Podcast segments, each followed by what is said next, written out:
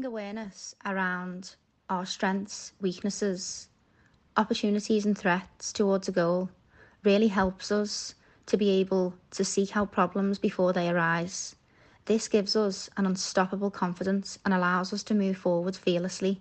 We really hone in on our strengths and we understand our weaknesses. We're able to see threats before they arise, obstacles that could occur.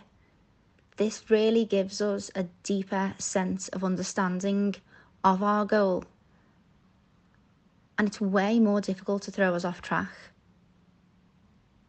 Use this strategy around every goal to help you create a real understanding